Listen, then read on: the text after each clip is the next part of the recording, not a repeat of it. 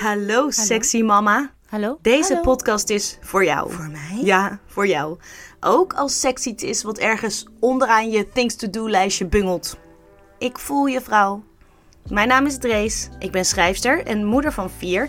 En mijn wens is dat iedere vrouw, dus jij ook, in haar kracht gaat staan. Specifieker in je vrouwelijke sensuele kracht. In deze podcast begin ik bij mezelf. Ik ga onderzoeken hoe ik de magie van sensualiteit en seksualiteit weer terug kan vinden en terug kan brengen in mijn leven. Intiemer dan dit wordt het niet. Uh-oh. Ik ben er klaar voor. Denk ik. Ga je mee?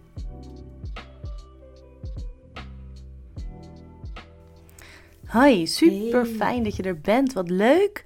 Ehm, ja, dit is een van mijn eerste podcasts. En ik ga je hierin wat meer vertellen over mijzelf. wie ik ben en waarom ik eigenlijk zo gek ben op seks en gefascineerd en dat dat niet altijd zo geweest is. En de beste manier waarop ik dat kan doen is eigenlijk door ehm, een artikel met je te delen. Over mij. Wat ik heb geschreven voor Wilde Vrouw magazine. En dat is verschenen in de lente van 2022. Ehm, en het gaat over, ja, eigenlijk eh, hoe eh, mijn seksleven zich heeft ontwikkeld sinds ik kinderen heb. Nou, eh, de titel van het artikel is Libido ver onder vriespunt. Dat zegt al wel wat, geloof ik. Maar er is hoop, want ja, het gaat er dus over dat als je kinderen krijgt, dat het dan eigenlijk ja, afgelopen kan zijn met je seksleven. Maar, dat heb ik inderdaad wel zo ervaren. Maar gelukkig bleef het daar niet bij. Want geloof het of niet, met vier kinderen in huis is mijn seksleven beter dan ooit. Ik ga je straks gewoon eventjes meenemen in dat artikel. Ehm, misschien hoor je wel wat vogeltjes op de achtergrond, want ik heb eh, de eer om eh, een dagje gebruik te maken van het tuinhuisje van een vriendin. Daar ben ik super blij mee, want eh, thuis is onze gastouder. Dus ik, eh, ja, ik ben het huis uit en nu mag ik een dagje werken in dit paradijselijke plekje met vogels. Nou, laten we even teruggaan in de tijd. Ik ben dus altijd gek geweest op seks. Althans, dat vertelde ik mezelf en anderen. Jarenlang vulde ik mijn leven met feestjes, drank en seks. En ik was er trots op. Floris en ik, wij lusten elkaar voor ontbijt, lunch, diner en als tussendoor. En toen ik zwanger raakte, toen zwoeren we dat ons kindje daar niets aan zou veranderen. Ha, ha, ha, ha, ha, ha. Helaas, mijn seksdrive zakte van 110 naar 0,0. Eerlijk is eerlijk, Floris heeft zich heel netjes aan de afspraak gehouden. Die had namelijk nog steeds minimaal drie keer per dag trek in mij wel te verstaan. En dat ik 24 uur per dag, 7 dagen per week met een baby aan de borst, in mijn armen of draagdoek liep, veranderde daar helemaal niets aan.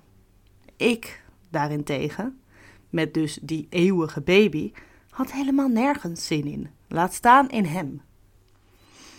Bovendien zag ik, gewoon praktisch gezien, bij God geen mogelijkheid om met Floris te vrijen.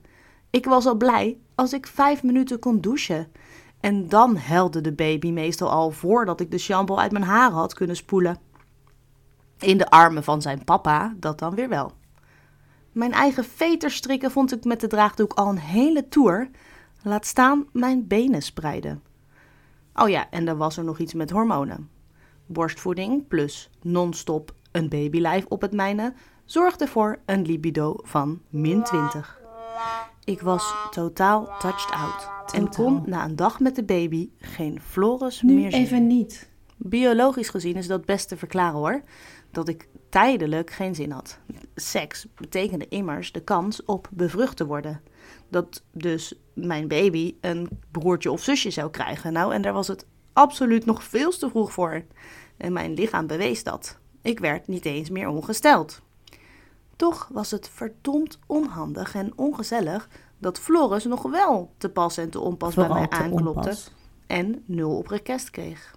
Mijn geliefde voelde zich afgewezen. Nou, daar kun je natuurlijk over psychologiseren dat het zijn eigen innerlijke gekwetste kind was dat hij moest helen. Niet mijn probleem, go get a therapist. Maar op het moment zelf was het, nou ja, niet echt goed voor de sfeer.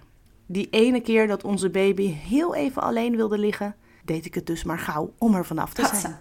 En toegegeven, dan vond ik het meestal best lekker. Voelde ik me meer verbonden met de vader van mijn kind. En ontwaarde ik soms zelfs een flakkerend waakvlammetje onder in mijn onderbuik. Soms niet. Dan voelde ik me leeg en hopeloos, omdat ik bang was dat mijn oude, sexy, sprankelende ikje tot een oude herinnering zou vervagen. Bij mijn nieuwe mama-vriendinnen van de plaatselijke borstvoedingsgroep vond ik herkenning. Zij hadden ook geen zin. Door die borstvoedingshormonen natuurlijk. Kinderen zijn de ultieme kokblokkers, riepen we tegen elkaar terwijl we met onze biologische kruidentheetjes proosten. Vriendin R fluisterde dat haar man van haar wel een affaire mocht beginnen. Dan was zij van dat gedoe af. Ik fantaseerde hardop over een harem, zodat er altijd wel een vrouw voor hem beschikbaar zou zijn om de drukker af te halen en voor mij om de baby van mij over te nemen. En mompelde dat ze er niet zoveel problemen mee had. Mijn man en ik liggen in bed met onze grote tenen tegen elkaar aan en dat is genoeg intimiteit. Nou, de vrouw tegenover haar trok wit weg. Zij verlangde er juist naar om weer het vuur en de sappen door haar lijf te voelen pulseren. Om weer te leven, noemde zij het. Gelukkig was daar de begeleidster van de groep en die suste dat het allemaal wel zou veranderen als we eenmaal onze cyclus weer terug zouden hebben. En hier begon, zonder dat ik het wist, mijn persoonlijke ontwikkelingstraject. Ik kende deze versie van mijzelf helemaal niet, dus begon ik mezelf noodgedwongen opnieuw uit te vinden. En dat begon bij het leren kennen van mijn cyclus. Want, inderdaad, toen ik weer menstrueerde en dus ook ovuleerde, ontdekte ik dat ik een paar dagen per maand met redelijk gemak mijn man tussen mijn benen kon toelaten, ook al lag er een baby onder mijn oksel te slapen. Mijn libido steeg weer boven het vriespunt en ik maakte onbewust meer ruimte voor 18-plus spelletjes in ons familiebed of erbuiten. Zonder dat ik er al te veel mee bezig was, leerde ik het ritme van mijn lichaam wat beter kennen. Tijdens mijn tweede zwangerschap deed ik daar een schepje bovenop. Ik volgde een cursus hypnobirthing en mijn ontzag voor het vrouwelijk lichaam, mijn vrouwelijk lichaam, groeide. Of eigenlijk ontkiemde, want ik had er eerlijk gezegd nooit zo gek veel ontzag voor gehad. Onterecht natuurlijk. Dankzij het hypnobirthing boek begon ik niet alleen met hele andere ogen te kijken naar de hele wereld van bevallen, die grotendeels gemedicaliseerd is door mannen, maar in feite naar de hele wereld. Zwangerschap en geboorte werden een metafoor voor vrouwelijke kracht. Voor vrouwenpower die eeuwenlang werd verketterd en gevreesd en in verdomhoekjes gestopt of op brandstapels uitgeroeid.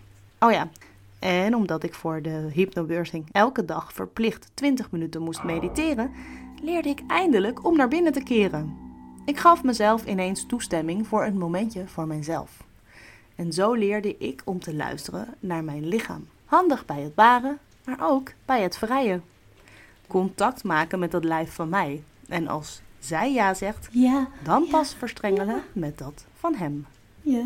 Mooie theorie, maar seks bleef toch een dingetje. Wanneer moesten we het doen?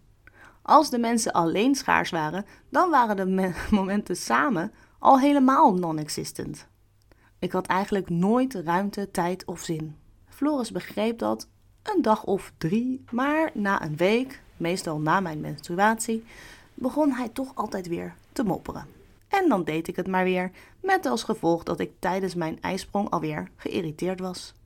Achteraf gezien een lesje grenzen aanvoelen en bewaken natuurlijk. Maar ik was niet zo'n vlotte leerling. Gelukkig raakte ik weer zwanger. Floris en ik begonnen aan een gezamenlijk project. De zoektocht naar een zogenaamde orgasmic birth. Dit keer wilde ik niet alleen pijnloos baren, maar zelfs orgastisch. Wat was daarvoor nodig? Een paar dingen wist ik zeker. Ultiem ontspannen en helemaal aanwezig zijn bij het baren. Alles, Alles? durven voelen. Ja, De alles. weg naar die orgastische geboorte was in elk geval superknus. We verdiepten ons in tantrische seks. De zwangerschapshormonen maakten van mij een sappig en gewillig studieobject. Mm. Ik ging niet alleen de verbinding aan met Floris, maar vooral met mezelf. Ik vroeg een lichaamsgerichte therapeut om mij nog beter te leren voelen. Ook de niet fijne dingen, zoals angst of verdriet.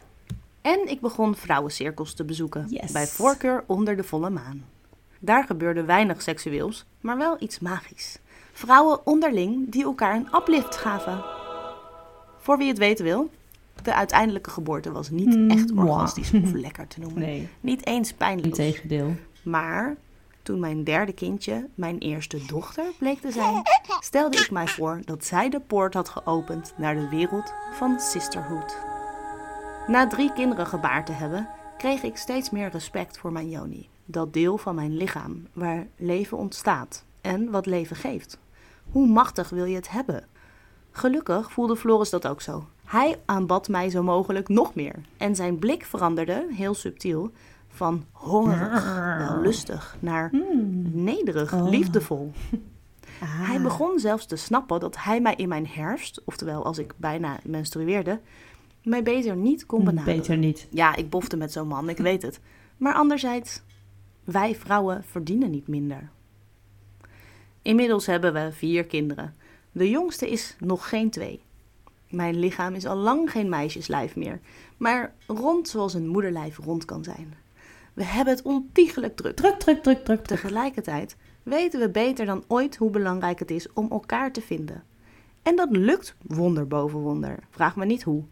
Het heeft te maken met de overtuiging dat het essentieel is. En dat is het. Ik begrijp inmiddels bijna, Bijna. waarom seksuele energie synoniem is voor levensenergie. En niet alleen omdat seks voor nieuw leven zorgt. Het was geen toeval dat mijn vriendin zei dat sensualiteit ervoor zorgt dat ze zich levend voelt. Het voelt alsof ik seksueel volwassen aan het worden ben. Nee, nee, dat klinkt saai. Alsof ik dichter bij mijn seksuele waarheid kom. En dat blijkt daar heel anders uit te zien dan ik vroeger dacht. Want bij nader inzien besef ik, als kinderloze losbol was ik vooral bezig met niet voelen. Met seks op de automatische piloot. Het liefst onder invloed van de nodige glazen Pinot Blanc. Ja, ik wist de juiste knopjes in te drukken voor het juiste resultaat. Eén orgasme alstublieft, dank u wel. En dat trucje eindeloos en telkens een ander standje te herhalen.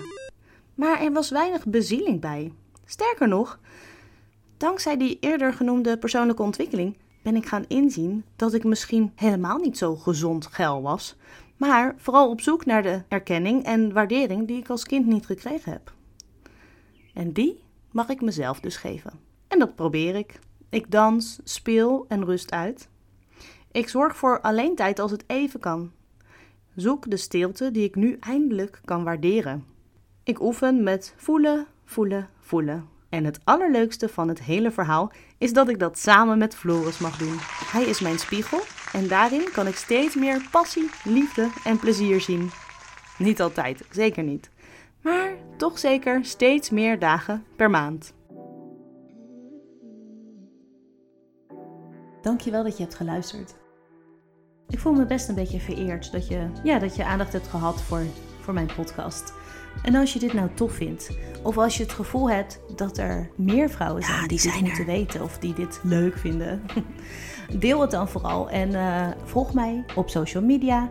Abonneer je op deze podcast. Er is iets met rankings, met podcasts. En het zou natuurlijk super tof zijn om daar hoger in te komen. Dus als je me wil steunen, abonneer je dan.